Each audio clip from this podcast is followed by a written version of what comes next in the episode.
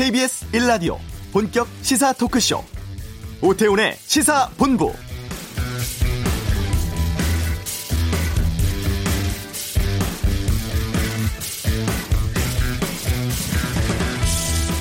한국 전쟁 이후 반세기 넘게 반목해온 북한과 미국.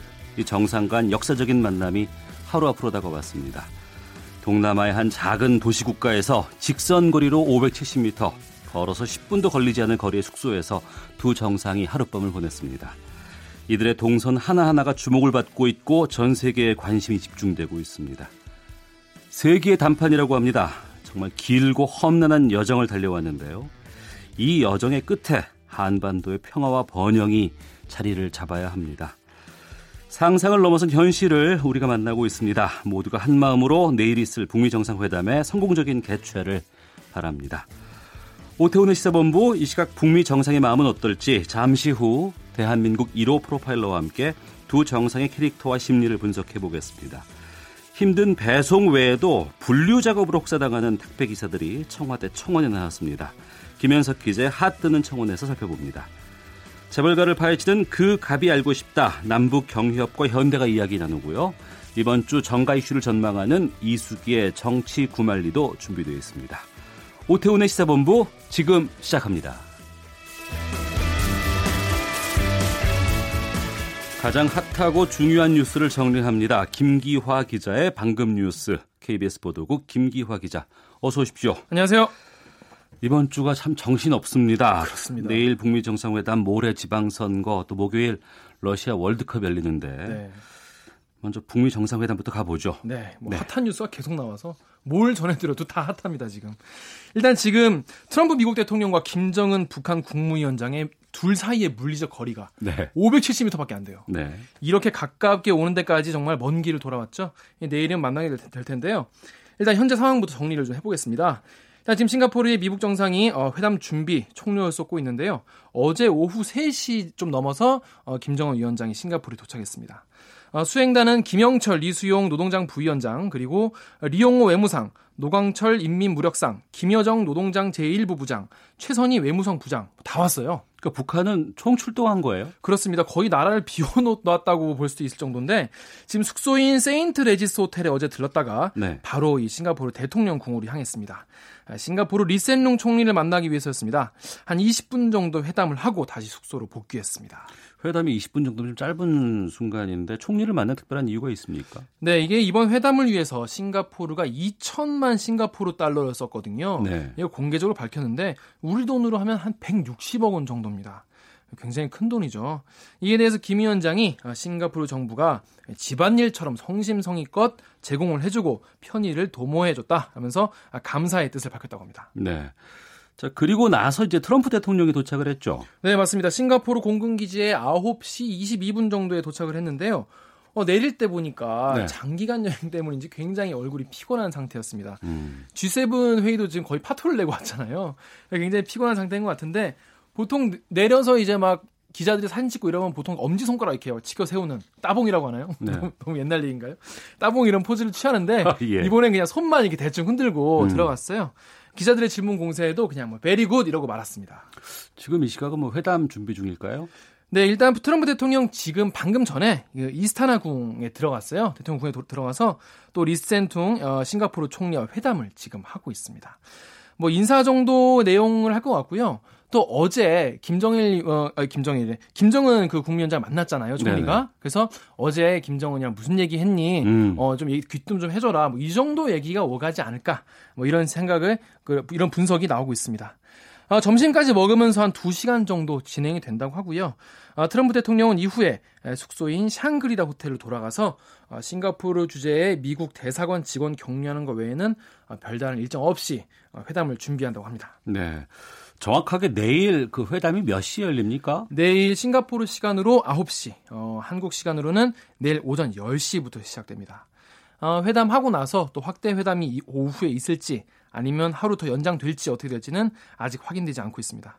근데 트럼프 대통령이 출발하기 전에 네. 북한의 비핵화 진정성에 대해서 어떻게 생각하냐 이런 기자들의 질문이 있었잖아요. 예. 거기에 대해서 트럼프 대통령이 어 이거를 알아차리는데 1분이면 가능하다. 1분이면 가능하다. 1분만 보면 자기가 알 수 있다. 이런 어. 얘기를 했어요. 예. 근데 만약에 이게 진정성이 없는 것 같으면은 어. 나는 바로 걸어 나오겠다. 대화를 이어나가지 않겠다. 그리고 북한이 북한을 스스로 위대하게 만들 단 한 번의 기회다.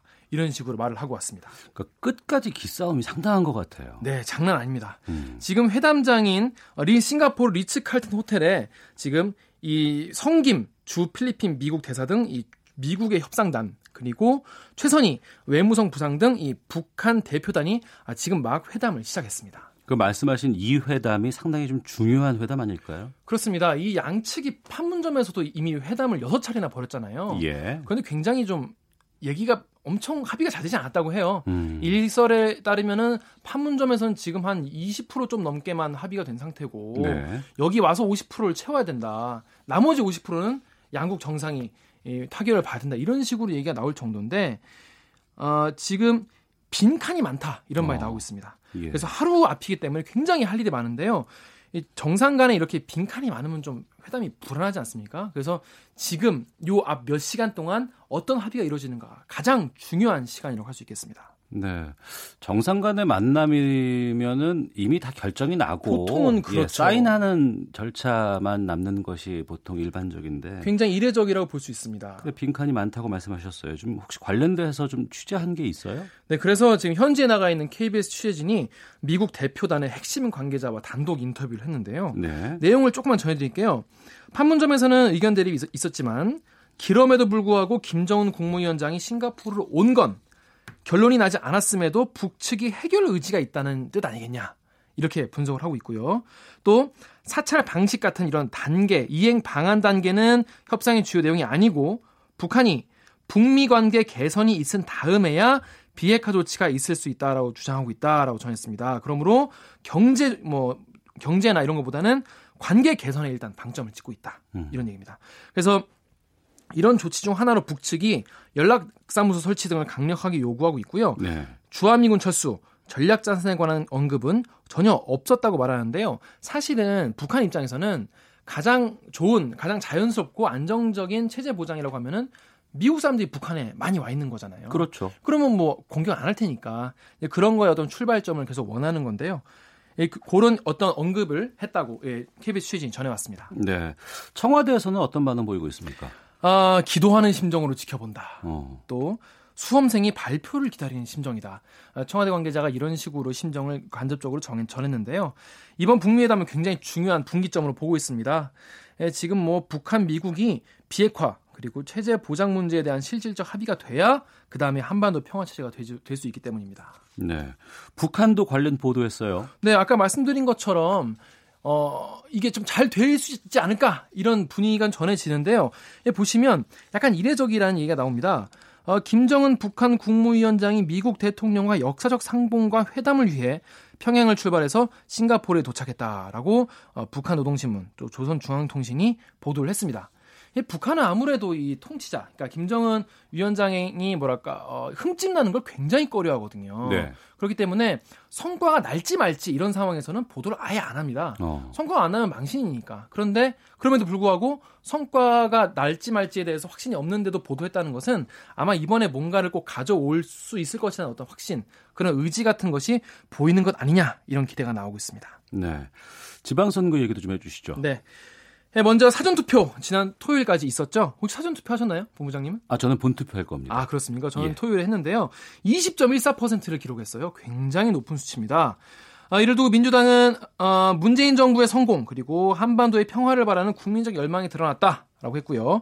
자유한국당은 문재인 정권의 독주를 받고 실정을 심판하기 위해서 어, 숨죽이던 어, 이른바 샤이 보수가 어, 투표장으로 나온 결과다라고 주장했습니다. 네. 이번 선거 정책 대결은 거의 안 보인다라는 지적이 많이 있습니다. 네, 지금 뭐, 어, 선거에서는 지금 네거티브가 굉장히 많은데요. 일단 먼저 특히, 어, 이슈가 되고 있는 경기지사의 경우에는 이재명 경기지사 후보와 또 이 배우 김부선 씨의 스캔들이 그야말로 점입 가경입니다. 아, KBS와 어제 단독 인터뷰가 있었는데요. 어, 김부선 씨가 이재명 후보와의 만남을 갖게 된 경위, 그리고 두 차례 이 관계를 부인했던 이유를 설명을 했고요.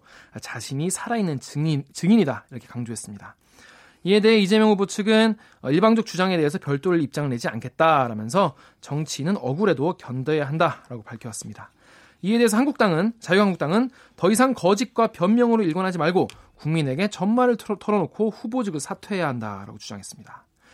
예, 또 지난 주말 이 자유한국 전 자유한국당 정태욱 의원 당시에는 아, 자유한국당 의원이었는데 생방송에서 말했던 이른바 이부망천 발언 아시나요? 이부망천. 네. 예.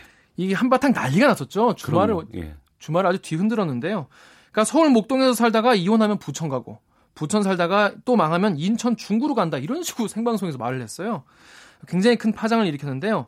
정 의원은 바로 어, 사과하고 탈당했는데요. 민주당은 면피용 탈당으로 인천 시민과 부천 시민이 받은 상처가 치유되지 않을 것이다라고 비판했습니다. 네. 끝으로 이 사법행정권 남용 관련해서 오늘이 뭐 분수령이다라는 얘기가 많이 있네요. 네, 그렇습니다. 전국의 각급 법원 대표 판사들이 오늘 회의를 열기 때문입니다.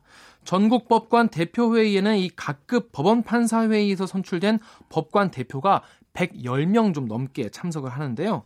그동안 뭐 판사회의가 엄청 많았잖아요. 그렇죠. 거기서 이 조사 형사 조치 여부 놓고 의견이 이런 굉장히 세대 갈등이라고 말할 정도로 다른 의견이 많이 나왔는데 이런 가운데 이 국회에 그냥 국정조사를 요청하자 이런 음. 대안도 나와서요. 이게 또 정식 안건으로 다뤄질 가능성도 있습니다. 김영수 대법원장 이 법관 대표회 결과까지 보고요. 이르면 이번 주 중에 최종 입장을 내놓을 것으로 보입니다. 네, 방금 뉴스 김기화 기자였습니다. 고맙습니다. 고맙습니다. 아, 잠깐 이 시각 교통 상황 듣고 오겠습니다. 교통정보센터의 윤여은 리포터입니다. 네, 고속도로에 돌발 구간이 많습니다. 서울 외곽 순환고속도로 일산에서 판교 쪽, 판교 분기점 4차로와 갓길에서 화물차 사고를 처리하고 있어서 1km 정체입니다. 평택 제천고속도로 서평택 쪽, 서충주에서 금광 1터널 사이 1, 2차로에서는 낙하물을 처리하고 있고요. 청주 영덕고속도로 영덕 쪽, 문이나들목 부근에 있던 화물차 관련 사고는 조금 전 정리됐습니다.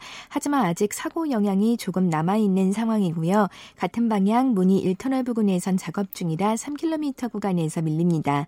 반대 청주 쪽 문이 부근 2km 정체 역시 작업 때문입니다. 서해안 고속도로 목포 쪽은 송악 부근에서 작업 중이라 서평택부터 6km 정체고요. 영동 고속도로도 작업 때문에 강릉 쪽은 원주 분기점에서 원주 쪽으로 5km, 인천 쪽은 부곡에서 동군포까지 3km 정체입니다. KBS 교통정보센터였습니다.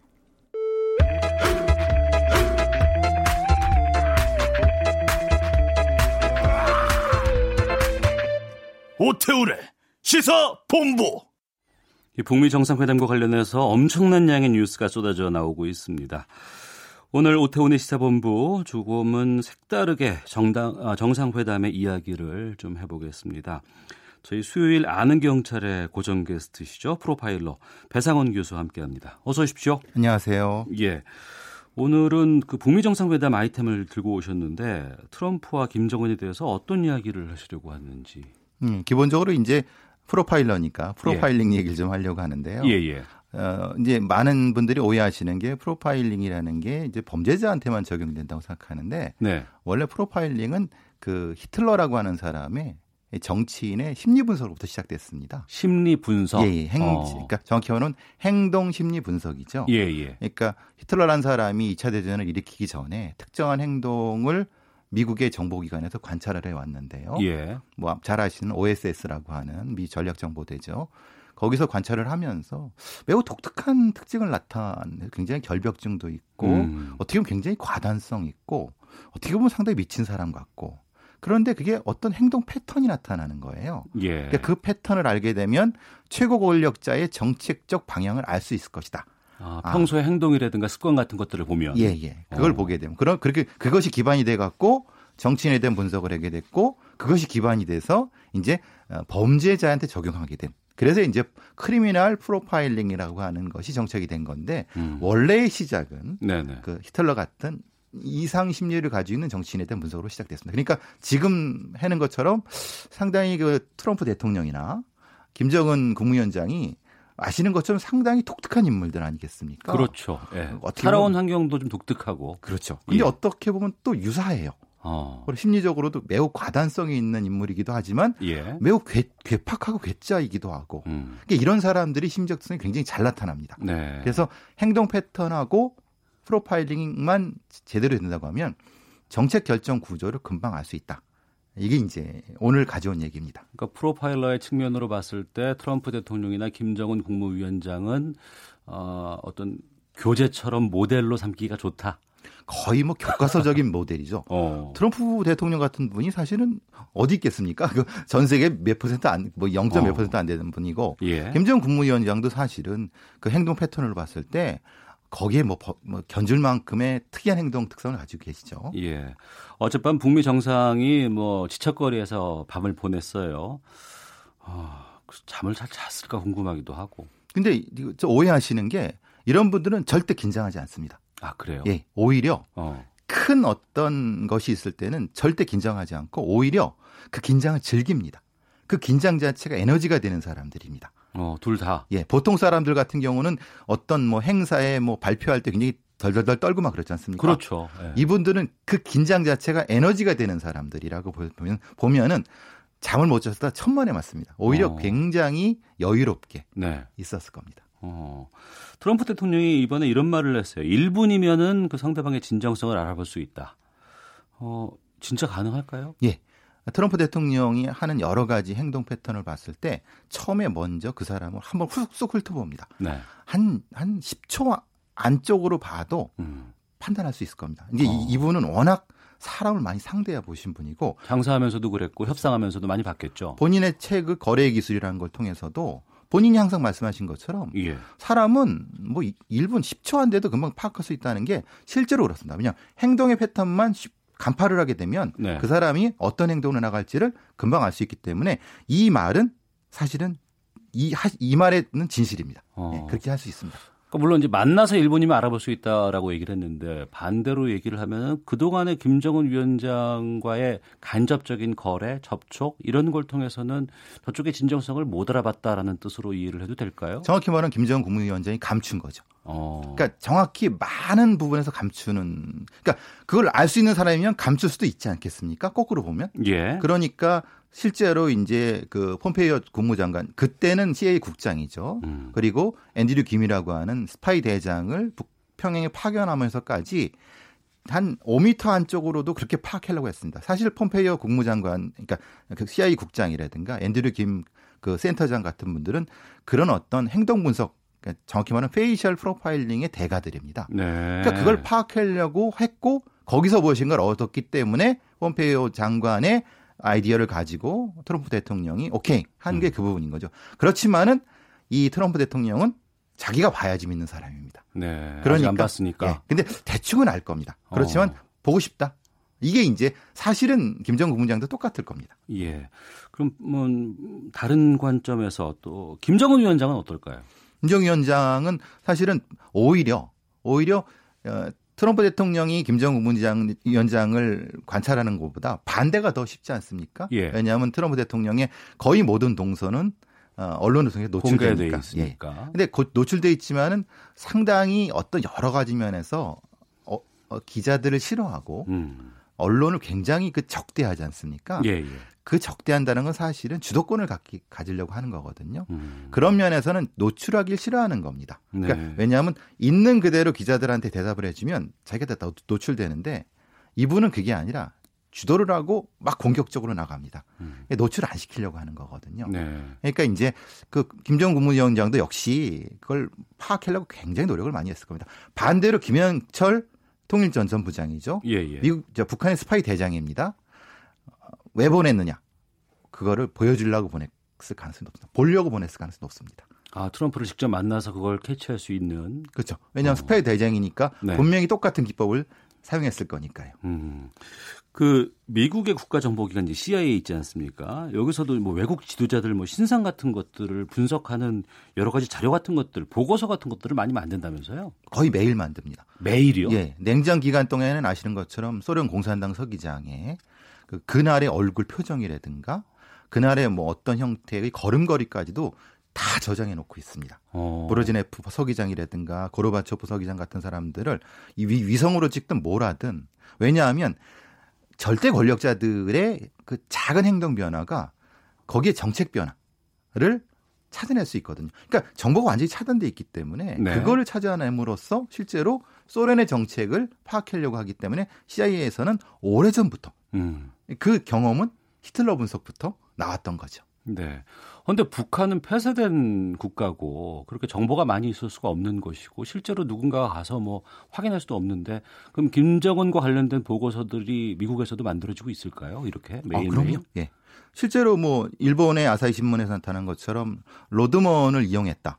그러니까 로드먼이 만나고 와서 여러 가지 인터뷰를 했는데 그것을 많이 좀 데니스 로드먼 그 농구 예. 선수 말하는 예, 거죠? 예, 예, 예.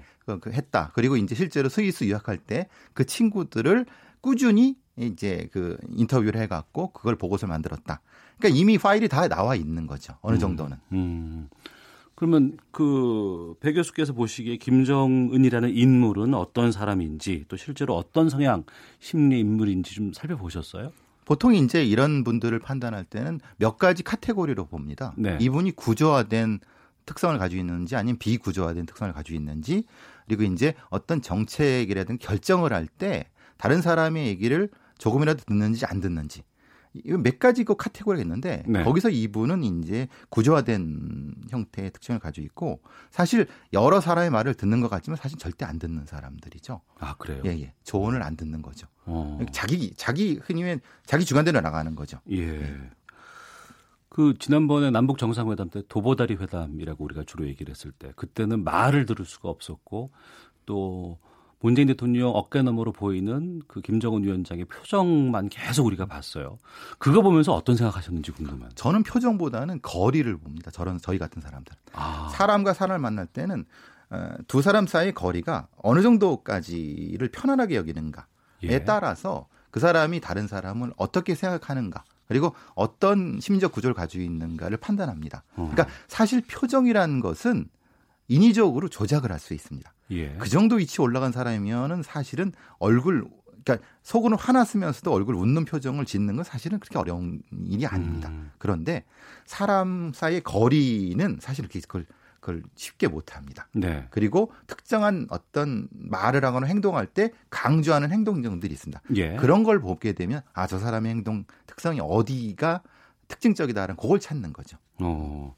그러면 뭐 그런 것들을 분석하고 또 여러 가지 상황들을 봤을 때 김정은 위원장이 어, 또 한때는 그랬어요. 집권 초기에 뭐 고모부를 숙청했다든가 뭐 이런 걸 보면 잔인한 독재자 이미지가 담겨 있다가도 최근에는 뭐 협상의 뭐 전략이 좀 뛰어나다 뭐 이런 얘기도 있고 진정성도 있다. 이렇게 얘기를 하는데 앞서 말씀하신 뭐 그 거리라든가 뭐 이런 그 제스처 이런 전반적인 걸 봤을 때 김정은 위원장은 어떤 감성적인 측정이 강한 사람인 것 같고요. 예. 구조화됐다고 하는 건 사실은 어떤 자기의 틀성, 인식의 틀 안에 들어온 경우는 일정 정도 그 신뢰하면서 넘어가는 사람들 어. 이런 특징을 가지고 있는 거죠. 예. 근데 조금 그 인식의 폭이 다른 것은 어. 자기 고모부는 수청을 했지만 고모는 수청하지 않았어요.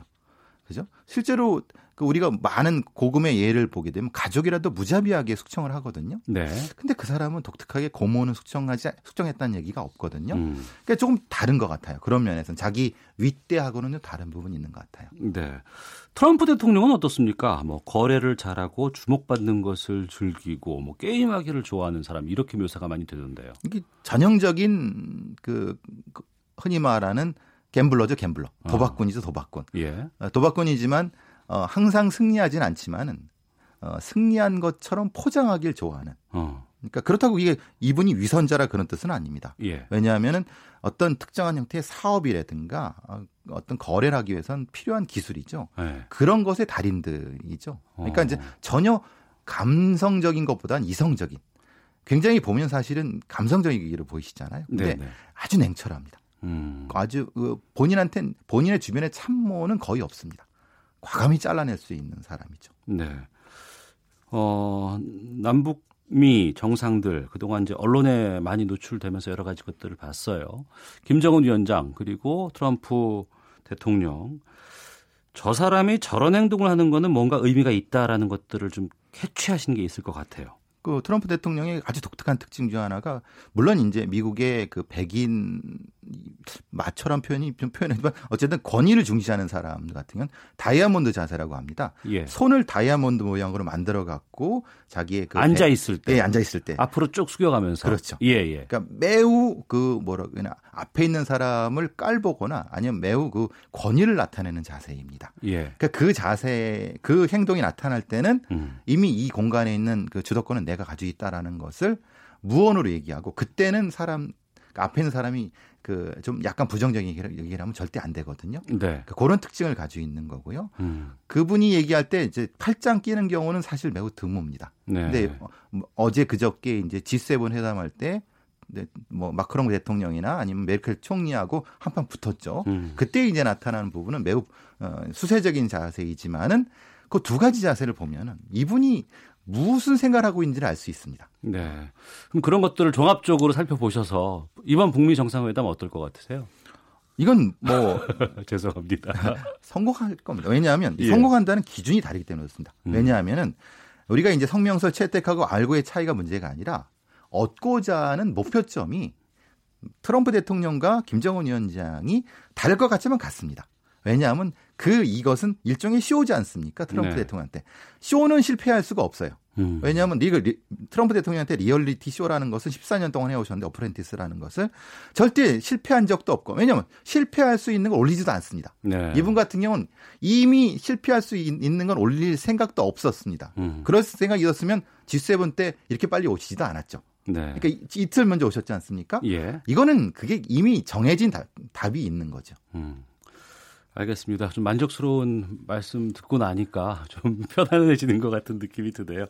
자, 우리나라 프로파일러 1호 서울 디지털대 배상원 교수와 함께했습니다. 말씀 고맙습니다. 감사합니다. 아, 이어서 이 시각 헤드라인 뉴스 듣고 오겠습니다.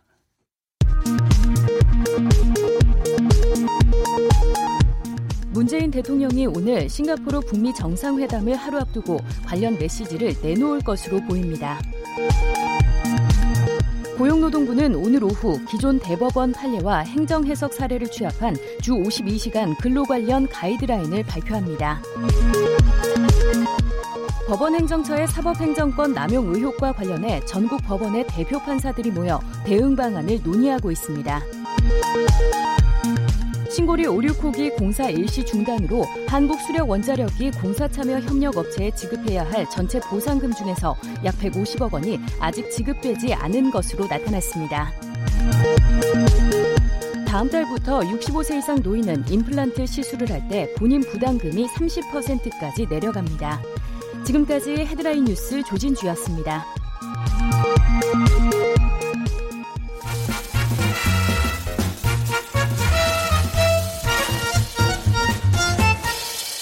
오태훈의 시사 본부. 네, 국민청원 게시판을 통해서 한 주간의 사회 이슈를 짚어보는 김현석 기자의 핫 뜨는 청원 시간입니다. 시사 제작부장 김현석 기자 나오셨습니다. 어서 오십시오. 예, 안녕하십니까. 어떤 청원 소개해 주십니까, 오늘은요? 예, 택배 관련 청원을 소개하려고 하는데요. 택배. 예, 예. 예. 본부장님은 택배 어느 정도 저는 이용하세요? 그, 어, 저는 별로 안 하는데, 저희, 와이프가? 예, 엄청나게 그렇죠. 이용을 하죠. 예. 제가 자료를 한번 찾아봤는데요. 지난해 우리가 이제 택배가 23억 건을 사용을 했더라고요. 23억 건. 그렇죠. 그래서 어. 경제 활동을 하는 사람 한 명당 1년에 84건. 음. 그러니까 한 달에 한 7건 정도 이렇게 택배 서비스를 받는다 이렇게 보면 되겠는데요. 그러니까 이제 택배 기사들의 업무 량이 굉장히 늘어나서 예전에 이제 대 체로 낮에 왔는데 택배가 요즘 요즘 밤에도 뭐 많이 와요. 밤에도 많이 와요. 예, 휴일에도 그리고- 많이 오고. 그렇죠. 그리고 띵동 해놓고 놓고 그냥 막 뛰어가요. 예, 예. 급하니까. 굉장히 막 급하게 바쁘고. 뛰어가시고 막 그런 경우 많더라고요. 예. 아무래도 업무가 과중하고 늦게까지 일하시냐고 그런 것 같은데 그런데 여기에 또 다른 이유가 있었습니다. 어. 그게 뭐냐면 오전에 이분들이 택배 물건을 분류하는 노동에 투자된다는 거, 투여가 된다는 거죠. 그래서 이와 관련된 이제 청원이 들어왔는데 어. 청원 제목을 보면 7시간 공짜 노동 분류 작업 개선. 음. CJ 대한통운 교섭 촉구고요. 지난 23일에도 올라왔고 현재 2만 3천 명이 그 동의를 한 상태입니다. 예. 그 분류 작업은 그 물류센터라고 하는 곳에서 하는 그렇죠. 거 아닌가요? 맞아요. 이거를 왜 택배 기사들이 해 주죠? 그러게 말입니다. 어. 그래서 이제 온라인 쇼핑몰 등에서 이제 물건을 발송하잖아요. 택배회사에. 예, 그러면 이제 이 물건들이 이제 택배회사의 택배 터미널이라고 거기에 이제 모이거든요. 그러면 이 물건들을 이제 구역별로 택배 기사가 담당 구역으로 이렇게 나누는 작업을 하는데 그게 이제 분류 작업인데 예, 예. 택배 기사들이 오전에 일찍 출근을 해서 이 터미널에 어. 이 분류 작업을 한다는 거예요. 그러니까 예. 아침 일찍부터 밤늦게까지 이렇게 일을 할 수밖에 없는 그런 구조가 되는 거죠. 그렇지만 음. 이제 분류 작업에 대한 노동의 대가는 받지 못하고 있다. 이런 내용입니다. 네. 그러면 직접 여기서 청와대 청원을 제기한 택배 기사 측 이야기를 듣고 계속 말씀을 좀 이어가겠습니다. 택배 연대 노조 김태환 위원장을 연결합니다. 나와 계시죠? 예, 안녕하세요. 예. 그 요즘 택배 기사들 참 바쁘고 장시간 일을 하시는 걸로 알고 있습니다. 보통 하루에 몇 시간 정도를 일을 하시나요? 어, 2015년에 한국교통연구원 발표에 의하면 평균 어, 14.8시간 정도 일하는 것으로 확인되고 있습니다. 어, 14.8시간. 네. 이게 2014년도, 5년도? 네, 2015년도요. 요즘엔 더 하실 수도 있겠네요, 그러면. 네, 근데 뭐, 뭐, 15시간, 뭐, 더 많은 분들은 16시간, 적은 분들은 뭐, 한 13시간, 12시간, 뭐, 이 정도 하는 거죠. 예. 어, 이런 장시간 노동을 할 수밖에 없는 상황에서 분류 작업까지 직접 해야 하기 때문이라는 건데, 이 분류 작업에는 어느 정도의 시간이 걸려요? 처음에는 이제 물건 인수 과정이라고 해가지고, 예. 관례적으로 이제 한두 시간 정도 이제 진행되는 것이었어요. 네. 이런 것이 2014년경부터 이제 조금씩 늘어나면서 현재는 이제 평균 7시간, 그러니까 많은 경우에는 뭐 9시간 하는 데도 있고 뭐 이렇게 진행되고 있습니다. 아, 위원장님. 그러니까 네. 예전에는 그러니까 네. 인수였다는 거죠. 택배 물품을 그렇죠. 인수하는 네. 거였는데 이제는 그냥 인수가 아니라 아예 분류 네. 작업을 거기서 해야 된다. 그리고 네, 뭐 네, 네. 평균 7시간 정도를 해야 되는데 네. 근데 굉장히 이제 배달하고는 전혀 다른 노동인데 이거에 대한 대가는 별도로 지불하지 않는다. 뭐 이런 거죠. 네네. 그 택배 노동자의 주 업무가 이제 배달과 이제 집하인데 택배 물품 건당 수수료를 저희가 이제 받고 있어요. 예, 예. 근데 이제 그 똑같은 이제 분류 작업을 하는 상하차 인력은 이제 바로 옆에서 같이 일을 하는데 예, 예. 그분들은 이제 시간당 최저임금을 받고 있죠. 아, 그 분류. 작업에 대해 택배 기사들을 투입하면서 어, 회사가 이제 무임금 공짜 노동을 이제 시키고 있다. 이제 저희들이 이렇게 아, 이야기하고 그럼 있습니다. 거기 분류 작업을 하는 노동자분도 계시고 그다음에 택배 그렇죠. 기사도 같이 작업을 하는데 택배 네. 기사분들에 대해서는 아무런 대가도 지불하지 않는다. 이렇게 보는 거군요. 네네. 자, 그러면 근데 이게 CJ, CJ 대한통운만의 문제는 아니죠. 지금 현재 청원을 보면 CJ 대한, 대한통운에 간 걸로 돼 있던데 다른 데도 다 마찬가지인가요? 그 우체국 위탁 택배의 경우는 이제 분류 작업하고 이제 집합 배송 작업하고 엄격히 분리가 돼 있어요. 그래서 예. 택배 노동자들이 이제 분류 작업에 투입되고 있지 않고 어 근데 이제 나머지 우체국을 제외한 나머지 택배사들은 이제 모두 분류비를 지급받지 않으면서 이제 투입되어 있는 거죠. 그런데 이제 나머지 택배사의 경우는 어 보통 2시간 내외라 목소리가 크게 나오지 않는 경우이고 예, 예. 이제 CJ 대한통 운 경우는 평균 7시간으로 심각한 곳은 이제 9시간에 이르는 경우가 있어서 예, 예. 불만의 목소리가 이제 많이 나오게 되는 거죠. 그 택배 노동자 이제 시간당 임금을 받는 구조가 아니라 건당 수수료를 받는 구조이다 보니까 예. CJ 대한통운이 이걸 이제 악용해서 택배 노동자를 공짜로 분류 작업에 투입하고 그만큼의 비용을 절감하면서 이제 자기의 이익을 이제 내고 있는 구조라고 볼 수 있습니다. 그래서 최근에 이에 대한 이제 문제를 저희가 이제 계속 제기를 하니까 회사가 하는 얘기는 그러면 이제 분류 도우미를 너희 택배 기사들이 돈을 내서 채용해서 써라 이제 이렇게 또 얘기를 하는 거예요. 네. 그러면 이제 이거는 이제 택배 물건 중개와 분류 책임이 이제 회사에게 있는데 택배 노동자에게 이제 뭐 이걸 다 떠넘기는 형식으로 이제 가는 거죠. 알겠습니다. 자, 바쁘신 와중에도 연결 아, 감사합니다. 고맙습니다. 네. 네, 택배연대 노조 김태환 위원장 연결해서 말씀을 좀 들어봤습니다.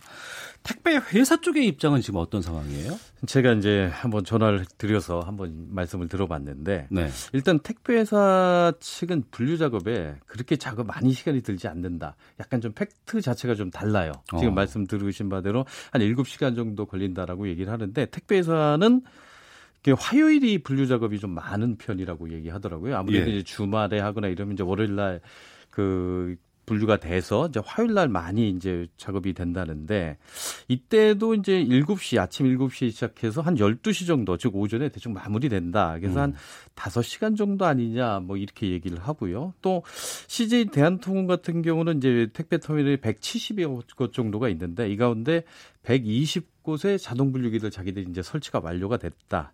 하라 그래서 이게 자동 분류기가 설치되면 작업 시간이 조금 더 준다. 음. 그리고 앞으로 올해 안에 뭐 나머지는 다 하겠다. 뭐 이런 거고요. 그 보다 이제 근본적으로 뭐그 택배에서 주장은 뭐냐면 택배 기사들에게 배달 수수료를 지급하는데 여기에 분류 작업을 하는 것까지 포함되어 있는 거다.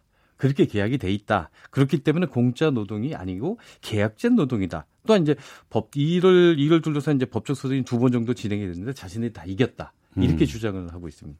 그 수수료가 얼마나 된다고요? 그 건당 그게 정말 600원 뭐 한 700원 이 정도죠 지금. 음. 이게 협상을 통해서만 해결책을 찾기는 힘든 상황입니까? 그렇죠. 이제 보다 이제 근본적인 문제는 택배 시장 자체의 문제라고 볼 수 있는데요. 예. 우선 이제 택배 시장이 이제 몇십 년 지나면서 이제 상위 다섯 개 업체 이제 독과점 체제로 개편이 됐거든요. 네네. 이 과정에서 이제 저가 경쟁 이런 것들이 굉장히 치열해져 가지고 음. 한국 통합물류협회 자료를 찾아보니까 지난 2011년에 한 택배기 단가를 보니까 2,534원이었거든요. 예, 예. 근데 이제 7년이 지났는데 지난해는 2,248원. 그러니까 7년 만에 300원 가까이가 떨어졌어요. 물가가 올랐는데 더 떨어진 거군요. 그렇죠. 택배 그러니까 그만큼 경쟁이 치열했다는 거죠. 저가 어. 경쟁이 택배 회사들 간에. 그러니까 예전에 2,500원을 받은 걸 2,200원에 택배를 해야 되니까 그 피해 다 택배 기사에게 돌아가는 거죠. 음. 오히려 저가로 예전보다 더 싸게 받아와서 그 피해를 다 택배 기사들에게 전가하는 네. 그런 형태가 되는 겁니다. 어쨌든 이런 거를 막기 위한 이제 제도적인 장치 이런 것들에 대한 필요하다는 목소리가 굉장히 높고요. 청와대도 이 부분까지 좀 주의해서 답변을 좀 해주셨으면 좋겠습니다. 예. 그만큼 뭐 물류 시장이 늘고 또 여기저기서 많은 수익이 나는 곳이긴 한데 어, 우리가 편한 대신에 또 여기에 대한 희생과 아픔을 좀 택배기사들이 다 안고 있는 건 아닌가 좀 안타까운 마음이 드네요. 예. 알겠습니다. 자, 김현석 기자와 아, 여기까지 이야기를 나누도록 하고요. 어, 국민청원 게시판에서 7시간 공짜 노동 분류 작업 개선, CJ 대한통운 교섭 촉구, 어, 이 내용을 좀 검색하시면 국민청원 내용 전문 보실 수 있습니다. 다음 주 더 뜨거운 소식으로 만나겠습니다. 김현석 기자 함께했습니다. 고맙습니다. 예. 예. 오태훈의 시사본부 1부 순서는 여기까지입니다. 잠시 후 2부 그 갑이 알고 싶다 코너에서는 지난주에 이어서 남북 경협과 현대가의 이야기를 짚어보는 시간 갖도록 하겠고요. 그리고 6.13 지방선거가 이틀 앞으로 다가왔습니다. 선거를 앞두고 쏟아지는 정치 이슈를 분석하는 이수기의 정치 구말리 잠시 뉴스 들으시고 2부에서 바로 만나뵐 수 있겠습니다. 멀리 가지 마시고요. 잠시 후 2부에서 계속 이어집니다.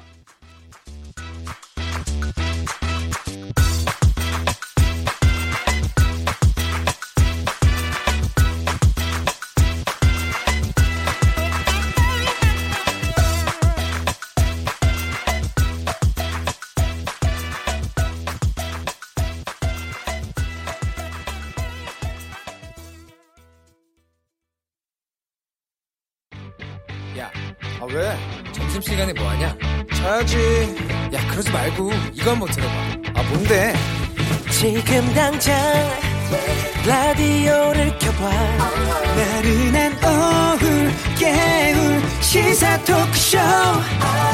모두가 즐길 수 있고 함께하는 시간. 유쾌하고도 신나는 시사 토크쇼. 오태훈의 시사본부. 네, 오태훈의 시사본부 2부 시작하겠습니다. 2부에서는 잠시 뒤에 어, 재벌가를 파헤치는 그 갑이 알고 싶다. 남북 경협과 현대가 이야기 살펴보고요. 또 재판거래 의혹에 대한 철저한 진상 조사를 요구하면서 대법원 앞에서 농성 중인 법대 교수의 입장 듣는 시간 갖도록 하겠습니다.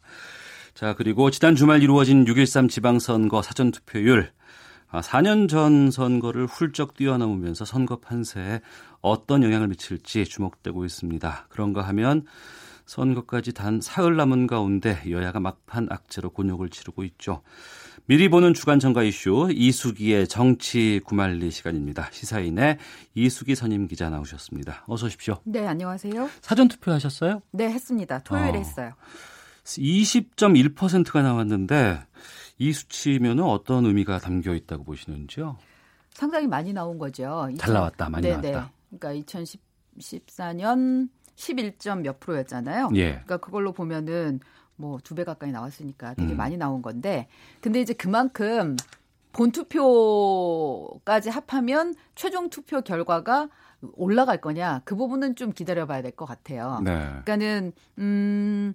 지난번에 보니까 2014년에 11.49%였는데 56.8%가 최종이었거든요. 예. 그럼 한 45% 늘었다고 본투표에서 나왔다고 보고 음. 지난 대선 때도 사전 투표가 26% 정도였는데 70%가 좀 넘었거든요. 그한45% 정도가 본투표에 나왔는데 그럼 이번으로 보면 20% 지금 나왔으니까 45 합하면 65라는 건데 예. 65까지 나올 수 있을까는 노- 너무 높- 되게 높은 거거든요. 정말 예. 나오면은 대박인 거죠. 어. 근데 지금 이렇게 사전 투표가 높은 거는 일단 이제 이 사전 투표가 홍보가 많이 되고 예. 그다음에 뭐 선거 3일이 되는 거잖아요. 그렇죠. 그 네. 사전 투표 날에 또 토요일 주말이 있었기 때문에 편리하게 할 수 있는 분들이 많았던 것 같고 음. 그런 걸로 보면은 음, 좀 분산된 거 아닌가 네, 그런 네. 생각이 들어서 본 투표율이 45%까지 되지는 않을 것 같다. 그러면 음. 한60% 정도에서 어, 최종 결과가 나오지 않을까? 60% 넘어도 굉장히 잘 나오는 거죠.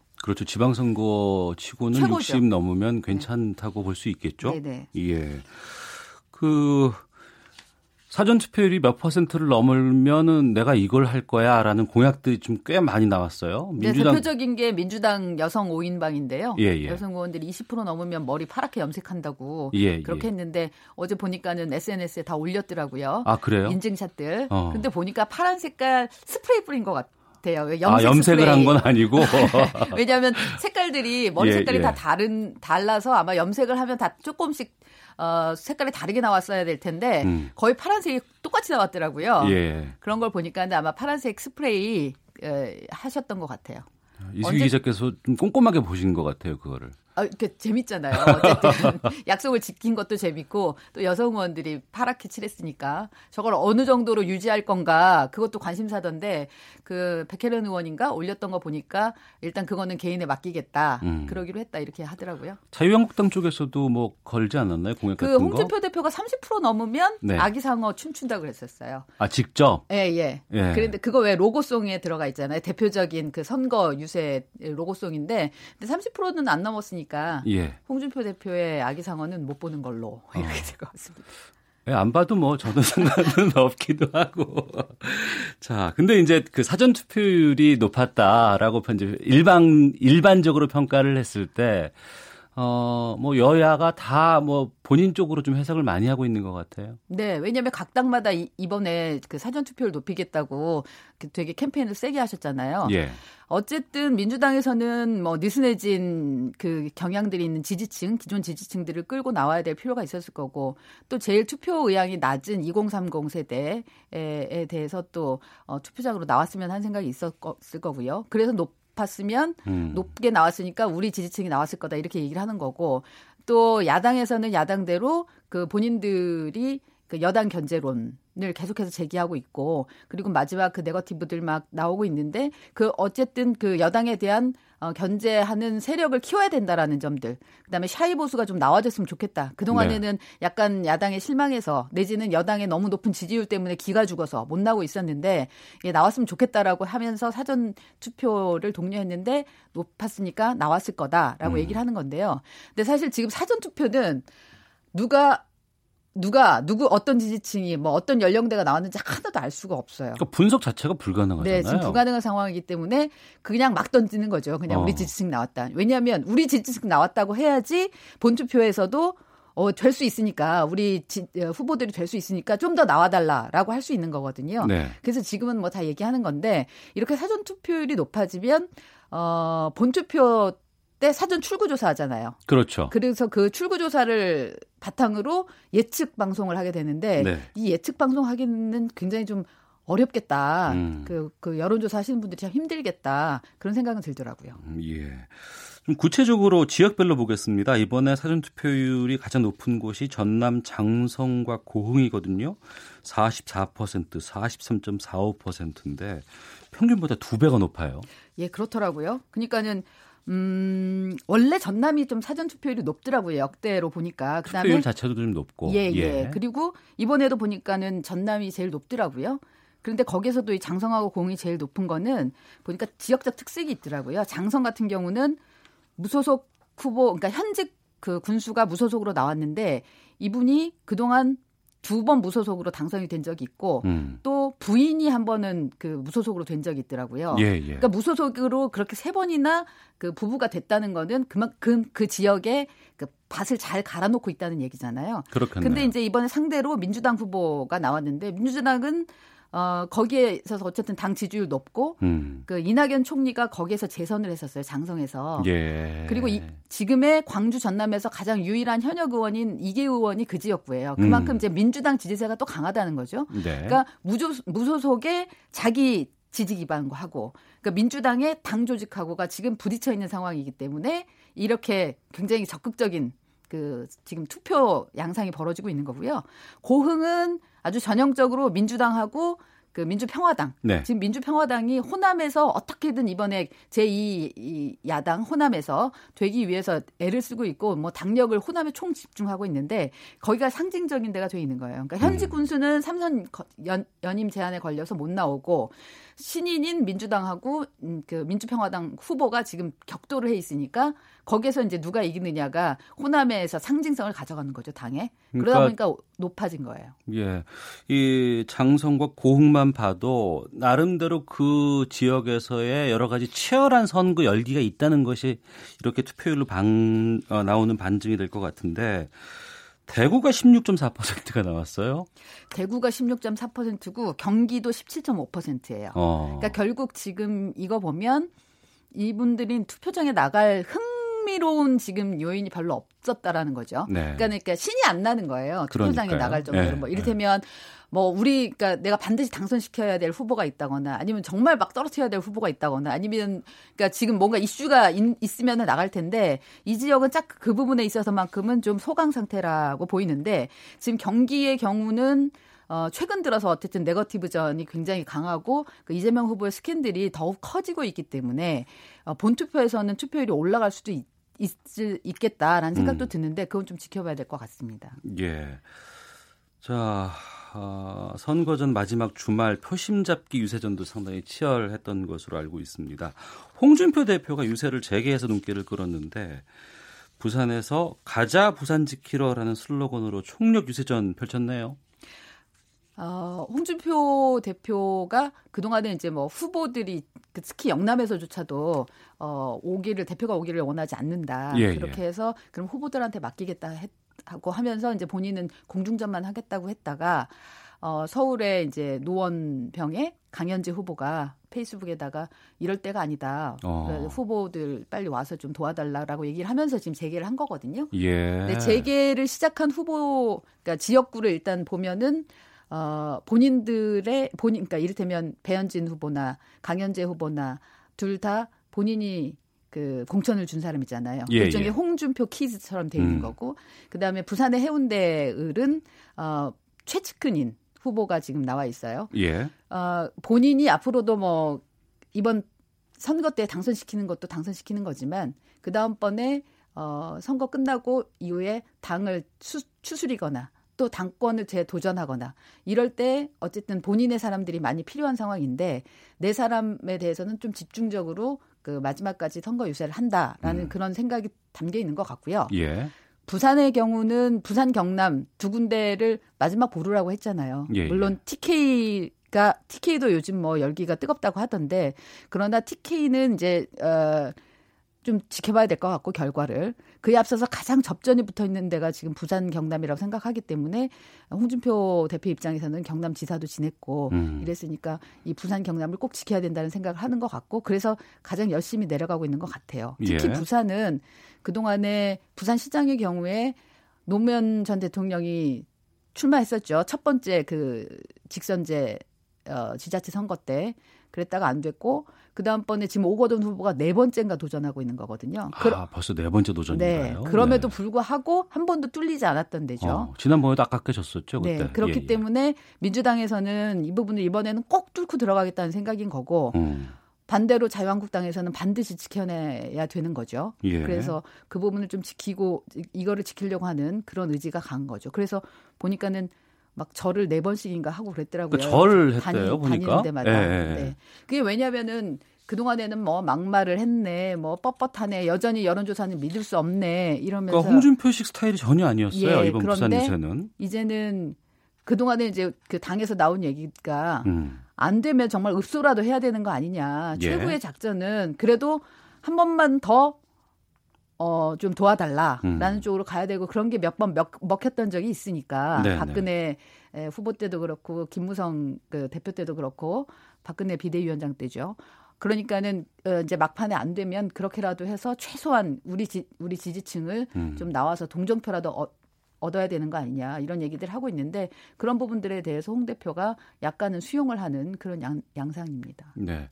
TK는 자유한국당 쪽에서는 이쪽은 무조건 지켜지는 것 같고 그리고 PK 쪽 까지도 우리가 좀 지키면 나름대로 선전하는 것 아니냐라는 발판이 될 수도 있을 것 같고. 그렇죠. 이제 TK는 지금 뭐 접전이라고 얘기들 하는데 오차 범위 안에서 그럼에도 불구하고 부동층이 40%가 넘기 때문에 예. 이 부동층이 어느 정도로 나오느냐, 투표장에 나오느냐, 또 누구를 찍느냐인데 지금까지는 어, 그동안의 투표 양상으로 보면 그래도 보수 쪽이 좀 숨어 있는 거 아니냐. 그러니까 샤이 음. 보수가 가장 많이 숨어 있을 때가 TK다라는 것 때문에 약간 자유한국당에서는 좀 자신을 하는 것 같고요. 민주당 쪽에서는 또 아, 아닐 거다라고 또 기대가 네, 이번에는 바람이 분다 이렇게 네. 얘기를 하고 있죠. 그런데 이제 부산 경남의 경우는 어쨌든 야, 자유한국당에서 보기에는 실질적으로 많이 좀 어렵다라고 보이는 징후들이 있으니까 예. 여기는 진짜 집중적으로 가야 되겠다라고 생각을 하는 측면이 있는 것 같아요. 네. 자 그리고 지방선거의 막판에 양대 악재가 좀 여야를 덮쳤습니다. 이재명 경기지사 후보의 여배우 스캔들 논란에 대한 증언이 쏟아지고 있고 어제 9시 뉴스에서도 김부선 씨가 직접 인터뷰를 좀 했었거든요. 이 이야기로 좀 넘어가 보죠. 네. 그러니까 결국은 본인이 지금 나왔고요. 예. 그, 그동안에 에, 사실은 김영환 후보가 내놨던 그 녹취록이 있었고, 그 다음에 또 시민일보가 보도했던 녹취록이 있었고, 그랬는데 본인이 안 나오기 때문에 이제 그 파괴력이 좀 덜 했었는데, 어, 같은 내용인데 본인이 나와서 얘기를 하고 있기 때문에 음. 이제는 좀 더 파괴력이 있어진 거죠. 네. 거기다가 이제 고은광순 씨가 공지영 씨하고 비슷한 내용을 얘기를 했잖아요. 어, 본인도 그 부분에 대해서 이제 여러 번 들었다. 귀에 딱지가 않도록 들었다. 음. 그 김부선 씨 난방열사 할 때 도와주면서 어, 들었다는 얘기다 하면서 이제 이재명 후보한테 어, 이 부분에 대해서 진, 진실을 해명하라는 그런 쪽으로 지금 얘기를 하고 있는데 그렇기 때문에 음, 이제 이, 이 건이, 이 스캔들 건이 약간 국면이 전환되는 측면은 있는 것 같아요. 그래서 근데 이게 표심에 어느 정도 반영이 될지. 네. 그동안에 이제 워낙, 어, 좀 차이가 많이 났기 때문에 뒤집을 기는 좀 어려울 거다. 그러나 이게 굉장히 좁혀들 거다라는 음. 그런 전망이 있는가 하면 아니야 저, 뒤집을 수도 있는 상황 아니냐. 왜냐하면 어. 그 이게 블라인드 들어간 다음에 그때부터 집중적으로 나오기 시작했고 그래서 이 부분을 굉장히 중요한 자질로 여기기 때문에 경기지사의 자질로 여기기 때문에 이제 이 부분이 반영될 수도 있는 거 아니냐라고 얘기를 하고 있는데요. 그러니까 두 가지 지금 해석들이 나오고 있는데 그러나 어쨌거나 지금 상황으로 보면 음 민주당 지도부가 어렵 그러니까 이 경기 지역에 대해서 굉장히 어려워지고 있다라고 막 생각을 음. 하는 것 같아요. 그러니까는 어, 그 지난 주말에 예. 지난 그러니까 지난 주말에 추미애 대표가 경기 지역에 가갖고 계속 이 부분에 대해서 얘기하면서 어, 다른 거 다 필요 없고 일 잘하는 사람이 중요하다라고 얘기를 하고 있는데 다른 거 다 필요 없고 예, 그거는 아. 이제 결국 다른 건 다 쓸데없는 얘기고 이제 이런 거예요. 그러니까 예. 일단 이 부분이 좀 먹혀들고 있다라는 음. 생각을 좀 하는 것 같고요. 그 이재명 후보도 어 그동안에는 뭐 그 법적으로 대응하겠다. 여기저기 나와서 얘기 참 하기 좋아하는 분인데 이번에는 좀 침묵하고 있거나 굳이 뭐 이렇게 토를 달지 않고 있는 상황이에요. 네네. 그랬는데 어, 그동안에는 뭐 그래도 법적 대응하겠다, 뭐 그럴 수 있다 이런 얘기를 하고 있었는데 어제는 억울한 게 있더라도 감수하고 이게 부덕의 소치로 좀 견뎌야 할 부분이다 이렇게 표현을 했길래 예. 아이 부분에 대해서 본인이 어, 일단 상대 이렇게 맞받아치는 것보다는 어. 일단은 일단은 선거까지는 좀 지나가 보겠다는 생각을 하는 것 같아요. 예. 그래서 그러 선거 결과와 상관없이 아무튼 이 부분은 당사자까지 나와서 인터뷰를 하는 상황이 됐기 때문에 그래서 선거 이후에 이거는 이재명 후보가 어떤 식으로든 좀 본인이 정리를 해야 되는 대목이 아닐까. 그러니까 유권자들이나 상대한테 자신의 입장을 좀 어떤 식으로든 표명해야 되는 그런 수준에 온 걸로 보입니다. 예. 막판 악재도 자유한국당도 자유로울 수 없습니다. 그 정태욱 의원의 이부 망천 발언 이게 또 가라앉지 않고 있고 탈당까지 했어요. 근데 뭐 이미 뭐 상황은 끝난 거 아니냐 뭐 이렇게 막 얘기하는 분들도 계시는 것 같고 어떻게 보세요? 그야말로 역대급 신조어를 하나 만들어 주셨는데요. 네. 어, 보니까는 아까 이 남경필의 김부선이 있다면 이재명의 정태옥이 있다. 뭐 이런 얘기도 하더라고요. 아, 반대로 얘기를 반대로. 해서. 왜냐하면 어. 당장은 이게 인천 선거와 관련 영향을 미치는 거 아니냐라고 하지만 네. 또 이게 부천 부천까지도 나왔고 연결되죠. 예. 예. 그래서 어 부천 시민만 뭐 80만 명이라고 하든가 그러던데 전체적으로 이 경기도 인천 분들이 느끼는 네. 그 상대적 박탈감 그렇죠. 이런 부분들이 상실감이 굉장히 강하기 때문에 또 그래서 그게 이제 분노로 지금 SNS에서 나오고 있는데 인천은 좀 표 차이가 많이 났기 때문에 에, 만약에 뭐 유종복 어, 후보가 패한다 하더라도 이것 때문에 패했다 이렇게 얘기할 수 있는 상황은 아니라는 얘기들이 많은데 경기도 같은 경우는 아까 말씀드린 대로 만약에 좁혀들고 있는 상황이었는데 음. 이또 이 부분이 영향을 미쳐서 다시 또 벌어지는 상쇄하는 효, 어, 효과를 낸다면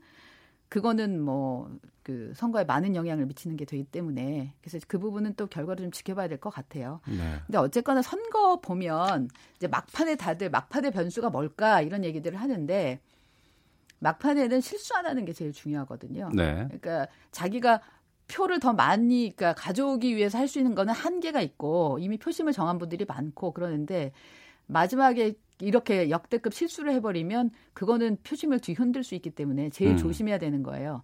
그러니까 돈봉투 돌려가지고서는 바로 선거법 걸려서 뭐 선- 나중에 당선되더라도 선거직 잃는 거 그게 제일 큰 걸 거고 네. 그 다음번에는 이런 문제 실수 안 하는 게 제일 중요한데 지금 실수가 그런 나왔기 때문에 그래서 아마 자유한국당이 바로 뭐 제명까지 얘기가 나온 것 같습니다. 예.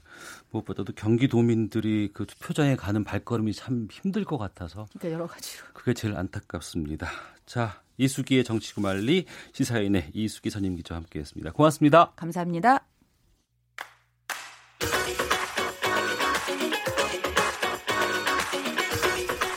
오태훈의 시사본부는 청취자 여러분의 참여를 기다리고 있습니다. 문자 번호 샵 9730, 짧은 문자 50원, 긴 문자 100원의 정보 이용료가 있고요. 콩 게시판은 무료입니다. 생방송 중에 참여해 주세요.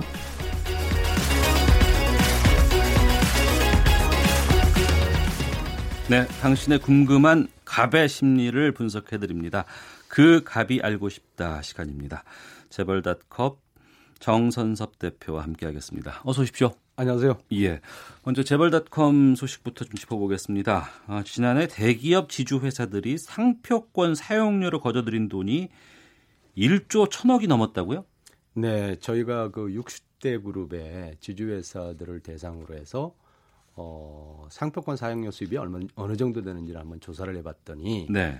60대 그룹 중에 32개 그룹의 지주회사가 음. 아, 총 1조 1천억 정도의 상표권 수입이 있었습니다. 예. 상표권 수입이라면 뭐 우리가 잘 알잖아요. 뭐 브랜드 사용료죠. 일종의 뭐 LG면 LG의 그 브랜드를 사용한 대가를 받는 것이고 이제 그런 건데 그 지주회사는 우리가 알다시피 대주주나 오너 일가가 어, 지분을 거의 가지고 있는 회사잖아요. 그렇죠. 근데 그 계열사로부터 이제 돈을 받아서 그거를 배당 재원으로 많이 쓰고 있다는 거죠. 배당 재원이라고 하면 어떤 일테면은 이제 에, 대주주가 많이 있는 지주회사의 주주들이 예, 배당을 혜택을- 받아야 되지 않습니까? 혜택을 받아야 되는, 예, 어. 그 재원으로 계열사에서 상표권 수입을 받는 그런 행위들을 했다. 예. 그래서 이것이 사실상 부의 이전, 음. 그러니까 편취가 아니냐 이런 그 문제 때문에 공정거래위원회가 어, 정당한 대가를 받고 있는 것인지에 대해서 최근에 조사를 하고 있죠. 예. 그래서 이제 그 계기로 해서 저희가 한번 조사를 해봤더니 예. 실제로 한 1조 1천억,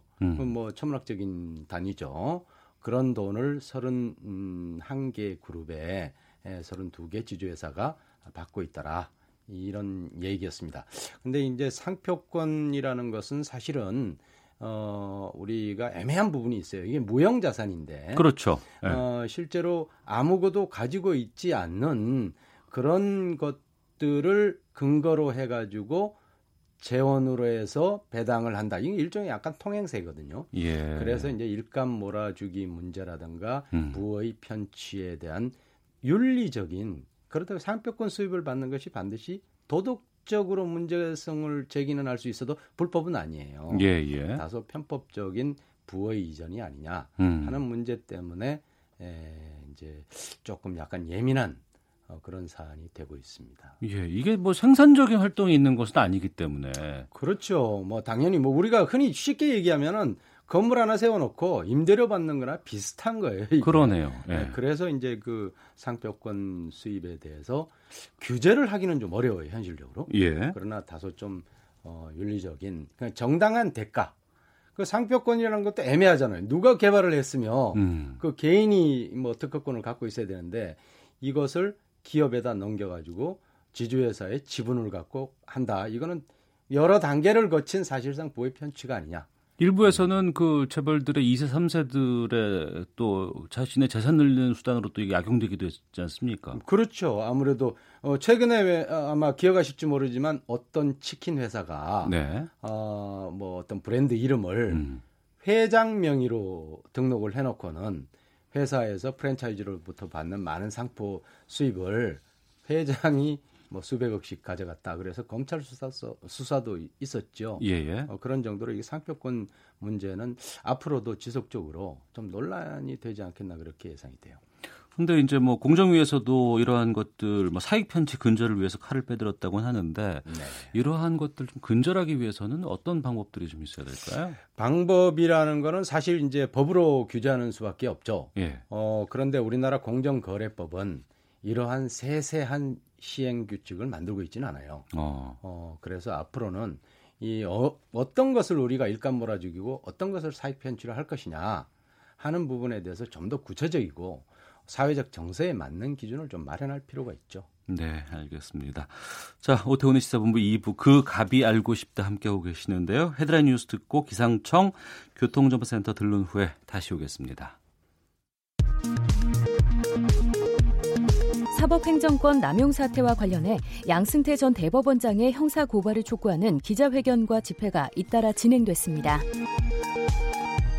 국가인권위원회가 장애인 인권 증진과 차별 예방을 위한 모니터링단을 발족했다고 밝혔습니다. 6월 들어 수출이 반도체와 석유 제품 등을 중심으로 안정된 증가세를 유지하고 있습니다. 다음 달부터 300인 이상 사업장에 적용되는 주 52시간 근무제를 앞두고 직장인들은 기대와 걱정이 교차하는 것으로 나타났습니다.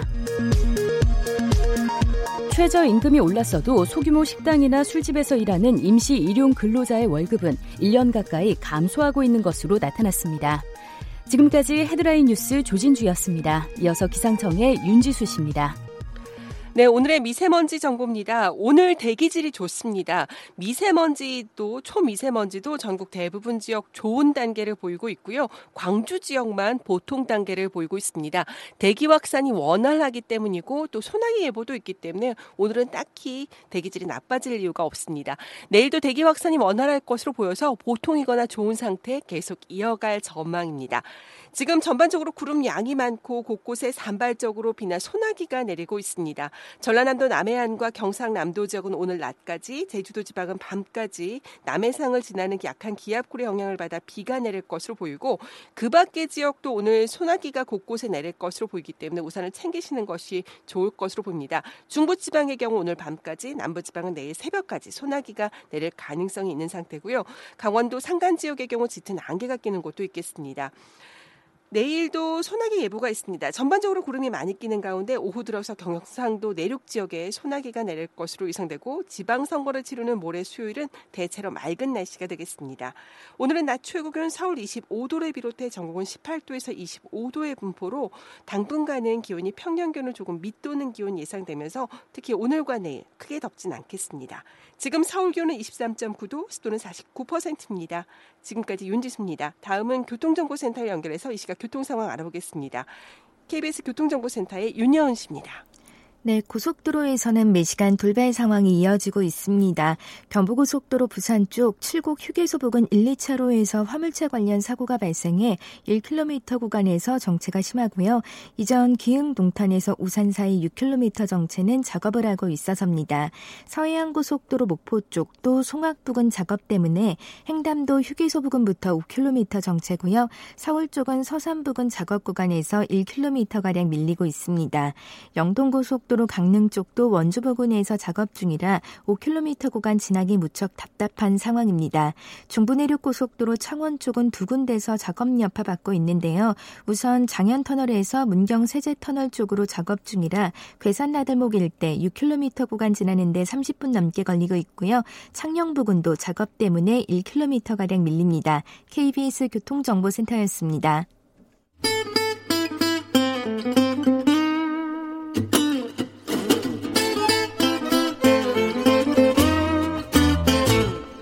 오태훈의 시사본부.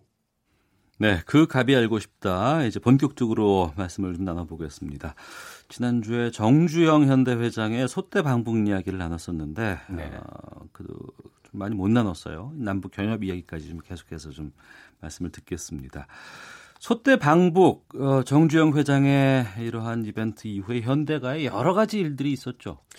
그렇죠. 1998년 어, 6월과 10월 달에 천 마리의 소를 몰고 갔던 그 사건. 예. 세계적인 뭐 핫 이슈였습니다만은 이 사건은 당시에 우리 그 국민들한테 상당히 이 그 희망을 줬어요. 그럼요. 그때 이제 IMF 당시였고 예, 외환위기 예. 사태에서 아 우리도 이제 새로운 어떤 돌파구가 나오겠구나 이런 그 기대도 했었는데 또 현대 정주영 회장도 고향 방문하고 또 남북 통일에 기여한다는 어떤 그런 굉장히 이제 기분도 업돼 있었고 그런데 이그 소대 방북 이후에 현대가에는 정말 그 비극이 시작이 됐어요. 네.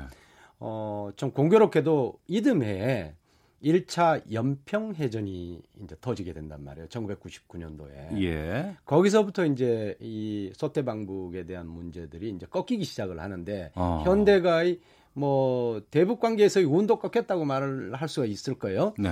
어, 그다음에 이제 불과 이제 그 2000년에 딱 들어와서 정주영 회장의 건강이 급격히 악화되기 시작했죠. 예. 그리고 이제 2001년 3월 달에 정 회장이 타계를 합니다. 예. 이정 회장의 타계는 현대가에서 큰 소용돌이를 일으켜요. 음. 우리가 지금도 기억합니다만은 2001년에 정 회장이 타계한 이후에 왕자난이라는 게 벌어지게 됩니다. 좀 오래돼서 좀 설명을 좀 해주세요. 네. 예. 왕, 뭐, 그것은 아마 언론에서 붙인 어떤 수식어인데, 예.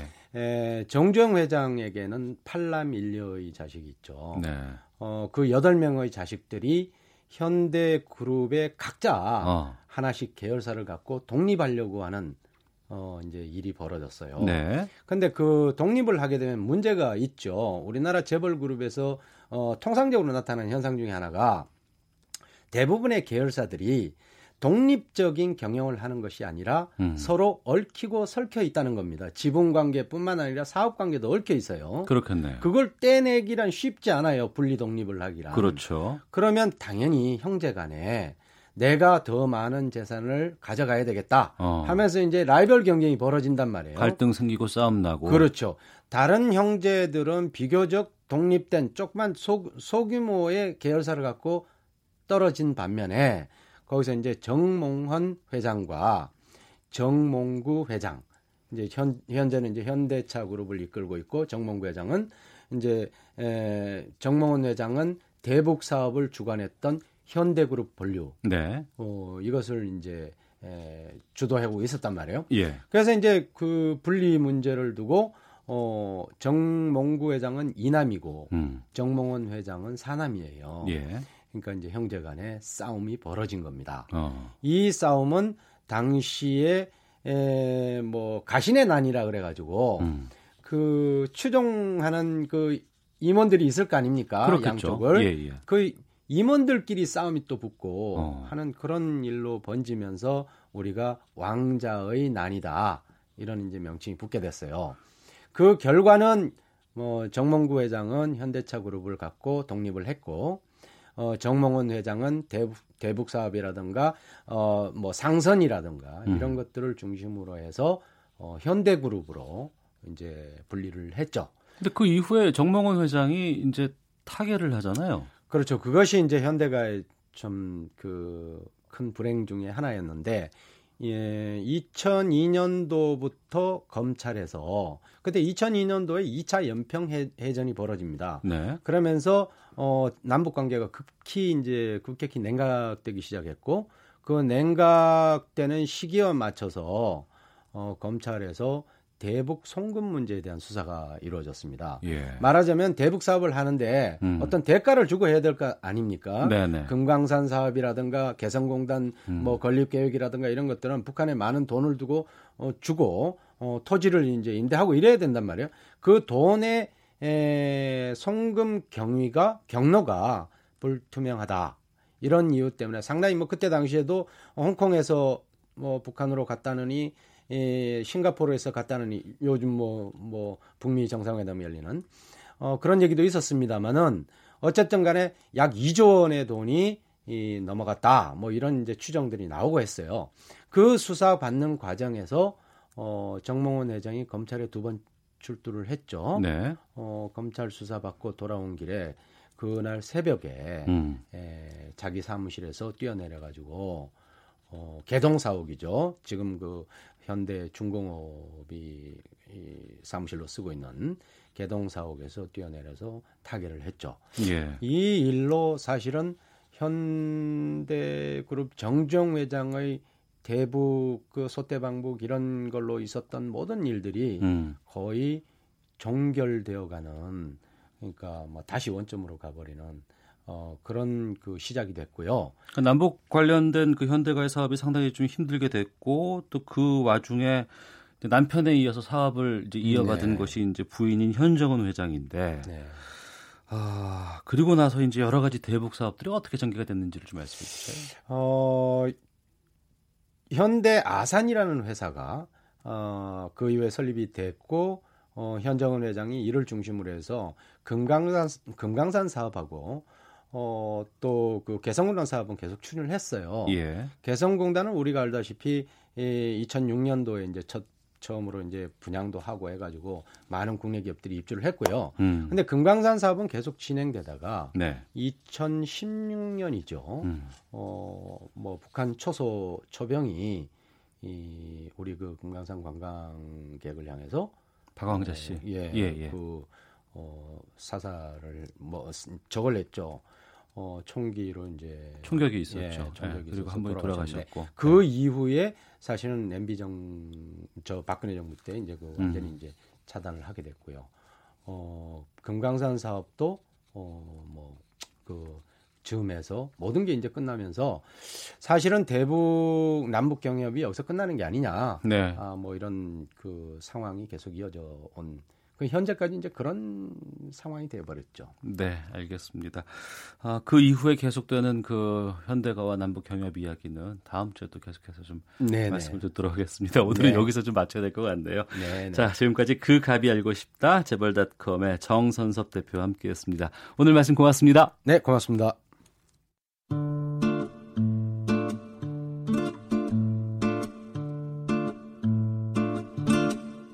오태훈의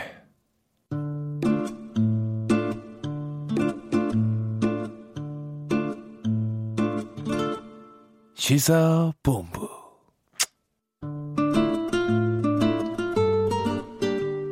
네, 재판거래 의혹에 대해서 일선 판사들과 법원장급의 의견이 충돌하면서 검찰 수사를 지금 의뢰하지 않는 쪽으로 논의가 흘러가고 있다라는 관측이 나오고 있습니다. 지금 이 시각 사법연수원에서는 이 사건의 분수령이 될 만한 전국 법관 대표 회의가 열리고 있고요. 또 법률가들은 재판거래 의혹에 대한 철저한 진상 조사를 촉구하면서 대법원 앞에서 농성 중에 있습니다. 아, 서강대학교 법학전문대학원 이호준 교수 연결해서 아, 천막 농성 상황과 또 사법 파동에 대한 의견들 들어보도록 하겠습니다. 안녕하십니까? 네, 안녕하세요. 예, 날씨 많이 더우실 것 같은데 먼저 천막 농성의 이유부터 좀 말씀해 주시죠. 네, 어, 이 양승태 전 대법원장 시절에 이 재판 거래의 그 조사 결과는 사실 뭐 모든 국민들한테 다 충격 아니었겠습니까? 예. 네, 그 법률가들은 뭐 이게 법을 원래 전공하고 또 이게 저 같은 이제 학자들은 학생들에게 늘 어, 이, 그, 법과 정의, 인권을 강의하는 입장인데, 네. 네, 이런 사태를 보고, 뭐, 도저히 우리가, 뭐, 강의실에서 법정에서만 있을 수는 없겠다 싶어서, 음. 어, 철저한 진상규명 책임자 처벌을 요구하면서, 어, 농성을 시작하게 됐습니다. 예. 농성은 언제부터 하셨어요? 네, 지난 화요일 6월 5일부터 시작해서 지금 7일 차입니다. 아, 그렇군요. 어떤 분들이 함께하고 계신지 또 앞으로 언제까지 이 농성을 계속 이어가실 생각인지도 좀 듣고 싶습니다. 네, 어, 법률가라고 저희는 통칭을 하는데요. 예. 이제 크게 보면 변호사분들이 계시고요. 예. 네, 그리고 이제 법학을 연구하는 이제 학자들이 또 있습니다. 음. 예. 한 저희가 시작은 한 120여 명 정도로 시작을 했고요. 예. 지금 계속 농성에 또 추가로 이렇게 참여하시는 분들이 계속 늘어나고 있는 그런 상태에 있습니다. 예. 네, 언제까지 할런지 네. 사실 그거는 뭐 저희가 결정할 문제라기보다는 예. 어, 결국은 이제 김명수 대법원장 또는 뭐 이제 이 우리 사회가 어떤 해결책을 내놓느냐에 좀 달려 있지 않을까 생각합니다. 예. 이 대법원 앞에서 법률가들이 이렇게 천막 농성을 친 사례가 있었습니까? 아 처음이죠. 그렇죠. 네. 어, 네. 그만큼 어, 중요. 이- 예. 네, 양승태 이뭐 그 이 재판 거래가 사실 사상 초유의 사건이듯이 예. 뭐 그만큼 또 절박한 심정 에서 또 분노의 심정에서 음. 뭐 우리도 이제 이렇게 사상 초유의 천막 농성을 하게 됐던 겁니다. 네, 그만큼 중요하고 심각한 상황이 아닐까 싶은데요. 그동안 여러 가지 그 판사들의 회의체가 열렸었습니다. 네. 그런데 오늘은 그 전국 법관 대표 회의가 지금 열리고 있는데 결과는 네. 어떻게 예상을 하시는지요? 아, 이제 공식적으로 아마 전국에 이제 그 각급 법원에서 대- 이제 판사 회의를 통해서 의견을 수렴을 했을 것이고요. 예. 그런 의견 수렴된 내용들을 이제 정리해서 종합하면서 이제 뭔가의 결론이 나올 것인데 뭐 결과 어떤 식의 의견을 내놓을런지 저희도 뭐 예측하기는 어렵습니다만 이제 아, 우리가 기대하는 건 분명히 있죠. 네. 이 사태에 대한 철저한 진상 규명, 또 음. 모든 자료를 좀 공개하는 것, 또 이 양승태 전 대법원장을 비롯한 어, 이제 그 범죄에 연루된 분들에 대한 철저한 수사, 처벌, 뭐 이런 요청들이 이런 요구들이 좀 담겨야 되지 않을까. 네. 뭐 그렇게 뭐 기대하고 있습니다. 기대시고요. 혹시 네. 그 법관 대표 회의에서 예상되는 결과 같은 것들은 좀 들어보신 게 있으십니까? 따로 들은 건 없습니다. 그러시군요. 네. 어, 법원장급 그러니까에서는 뭐 사법 거래는 없다. 뭐 이렇게 지금 정리가 된 것 같고 네. 김명수 대법원장은 출근길에 법원 내에서 해결하는 것을 제일 중요하게 생각한다라고 얘기를 했어요. 네. 이런 상황이라 그러면 그냥 법원 내부에서 이걸 좀 종결하지 않을까라는 우려도 있는데 어떻게 보시는지요? 네. 어, 그런 우려를 이제 우리 농성하시는 분들도 가장 심각하게 지금 어, 좀 바라보고 있는 것이고요. 예. 어, 절대로 그래서는 안 된다라고 생각을 합니다. 예. 어, 양승태 전 대법원장이 이 사태의 이제 주범이라고 이야기할 수 있는데요. 음. 어, 조사를 못했지 않습니까? 예. 법원 내부에서요. 또 오늘 그 언론 보도에 의하면 그 임종원 당시 2015년에 그 법원행정처 기조실장이었던 분이 네. 우병우 민정수석과 이제 만나서 이제 그 비밀 회동을 했다라는 기사가 나왔어요. 네, 네. 근데 그 임종원 그 기조실장 당시 기조실장은 그 법원의 특조단 조사에서는 그 이제 당시 청와대 우병우 민정수석이랑 만난 적이 없고 통화한 적도 없다라고 진술을 했었어요. 어.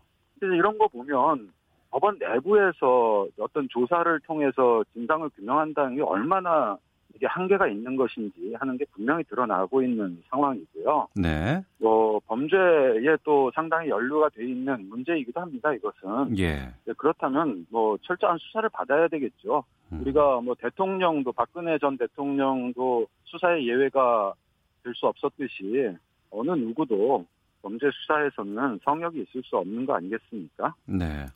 성역이 없다곤 합니다만 이 판사들은 뭐 일부겠습니다만 판사들의 문제를 네. 검찰에 넘길 수 없다 이런 주장을 상당히 좀 많이 하고 있거든요.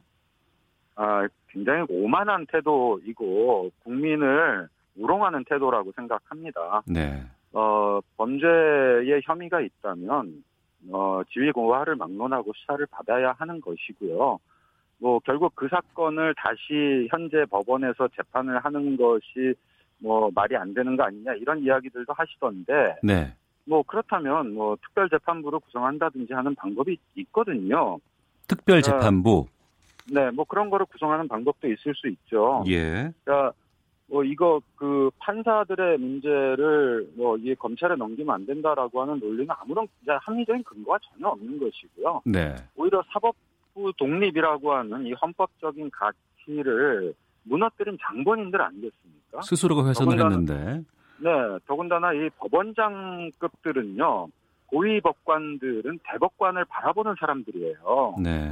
그리고 이제 양승태 전 대법원장 그 아래에서 소위 이제 판사 사찰 문제에 대해서 직간접적으로 관여를 했던 분들이란 말이에요. 예, 예. 뭐 그런 분들이 수사에 소극적인 거는 뭐 스스로가 이제 수사에 어떤 이제 수사를 받아야 되는 상황이 발생할 것이기 때문에 아마 그렇게 얘기했을 거라고 생각을 하고요. 네. 어, 말도 안 되는 이야기 있죠. 음. 네.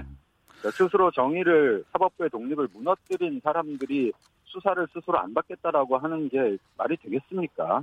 예. 한쪽에서는 좀, 어, 뭐, 한 발 물러서서, 뭐, 국회 국정조사라든가 특검으로 가도 되지 않겠느냐라고 주장하는 경우도 있던데요.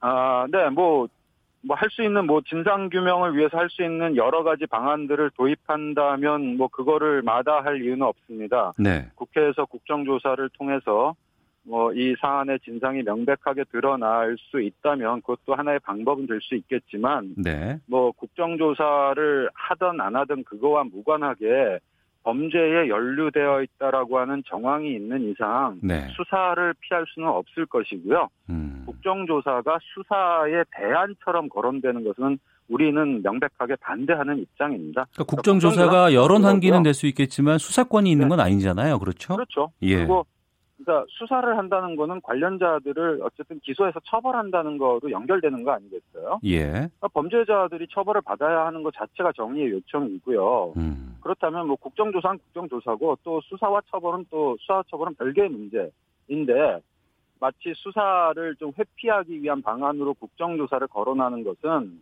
그거는 뭐 우리 국민들이 용납하지 않을 거라고 생각합니다. 네. 그리고 민중기 서울중앙지법원장이 판사 네. 탄핵 카드를 만지작거리고 있다고 해요. 이 판사 탄핵은 어떻게 보십니까? 어, 뭐 필요하다면 해야죠. 그것도 마찬가지인데요. 네. 이제 탄핵은 이제 국회에서 이제 탄핵 소추 의결을 하고 네. 우리 대통령 탄핵과 절차는 거의 같습니다. 음. 그래서 이제 헌법재판소로 넘어가서 판단을 하게 되는데요. 국회에서 탄핵 소추 의결을 하려면 조사를 좀 해야 되니까 아마 국정조사를 먼저 하게 될 거예요. 네. 근데 이제 국정조사가 뭐 여야 정쟁의 도구로 또 전락해버릴 그런 우려도 있고요. 또 무엇보다 탄핵이라고 하는 것은 네. 현직에 있는 판사들이 대상인데요. 네. 근데 지금 잘 아시다시피 양승태 전 대법원장 퇴직했죠. 음. 또그 주역 중에 이제 대표 중에 임종원 전 법원행정처 차장도 퇴직한 상태에 있습니다. 예. 뭐 이렇게 이제 퇴직한 사람들은 애당초 탄핵의 대상이 안 된다라고 하는 근본적인 또 한계가 있습니다. 네. 일부 의견이긴 합니다만 그 네. 정치적인 중립성을 보장하기 위한 이 특별 검사 제도가 있듯이 예. 어, 이런 사건은 이제 특별 판사 제도로 풀었으면 좋겠다. 네. 그래야 뭐 판사들의 비위 여부를 공정하게 재판할 수 있다. 그래서 특검 말고 이제 특판 주장이 나오거든요. 여기에 대해서는 어떤 생각이신지요?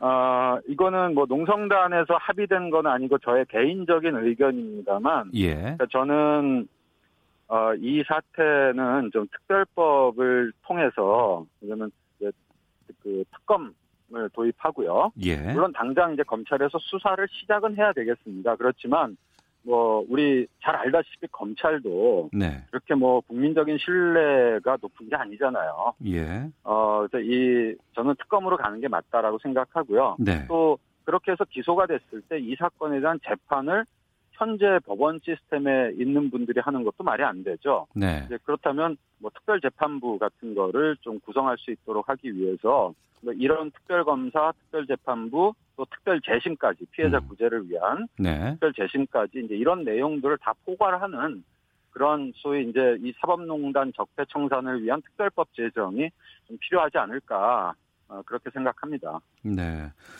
이 사법부 신뢰가 바닥에 떨어지는 상황에서 김명수 대법원장은 모든 의견을 듣고 결정하겠다 이런 얘기를 원론적인 이야기를 지금 계속하고 있습니다. 네. 어, 김명수 대법원장에게 뭐 하실 말씀 있으실 것 같아요. 끝으로 한, 한 40초 정도 드릴게요. 예. 네. 뭐 오늘 아마 법관 대표 회의로 뭐 의견 수렴 절차는 거의 끝날 것으로 생각합니다. 근데 이제 제가 그 꼭 뭐 이렇게 말씀드리고 싶은 것은 이런 사태를 해결하는 데는 우리 상식적인 정의가 있습니다. 진상규명 제일 중요하고요. 어 그리고 가해자, 범죄자는 처벌을 받아야 하고 또 피해자들에 대한 구제책이 만들어져야 하고 재발 방지를 위한 대역 방안들이 나와야 합니다. 네, 이런 것들이 어, 한치의 의혹이 없이 투명하고 공정하게 진행될 수 있도록 하는 그런 어, 조치들이 어, 좀 이번 기회에 나왔으면 좋겠다라고 생각합니다. 알겠습니다. 자, 오늘 말씀 잘 들었습니다. 고맙습니다. 네, 감사합니다. 예, 대법원 앞에서 천막 농성 중인 법률가 대표에서 서강대 법학전문대학원 이호준 교수 말씀 들었습니다. 오태훈의 시사본부 오늘 준비한 소식은 여기까지입니다. 아, 내일 오후 12시 20분에 다시 인사를 드리겠습니다. 내일 뵙겠습니다. 안녕히 계십시오.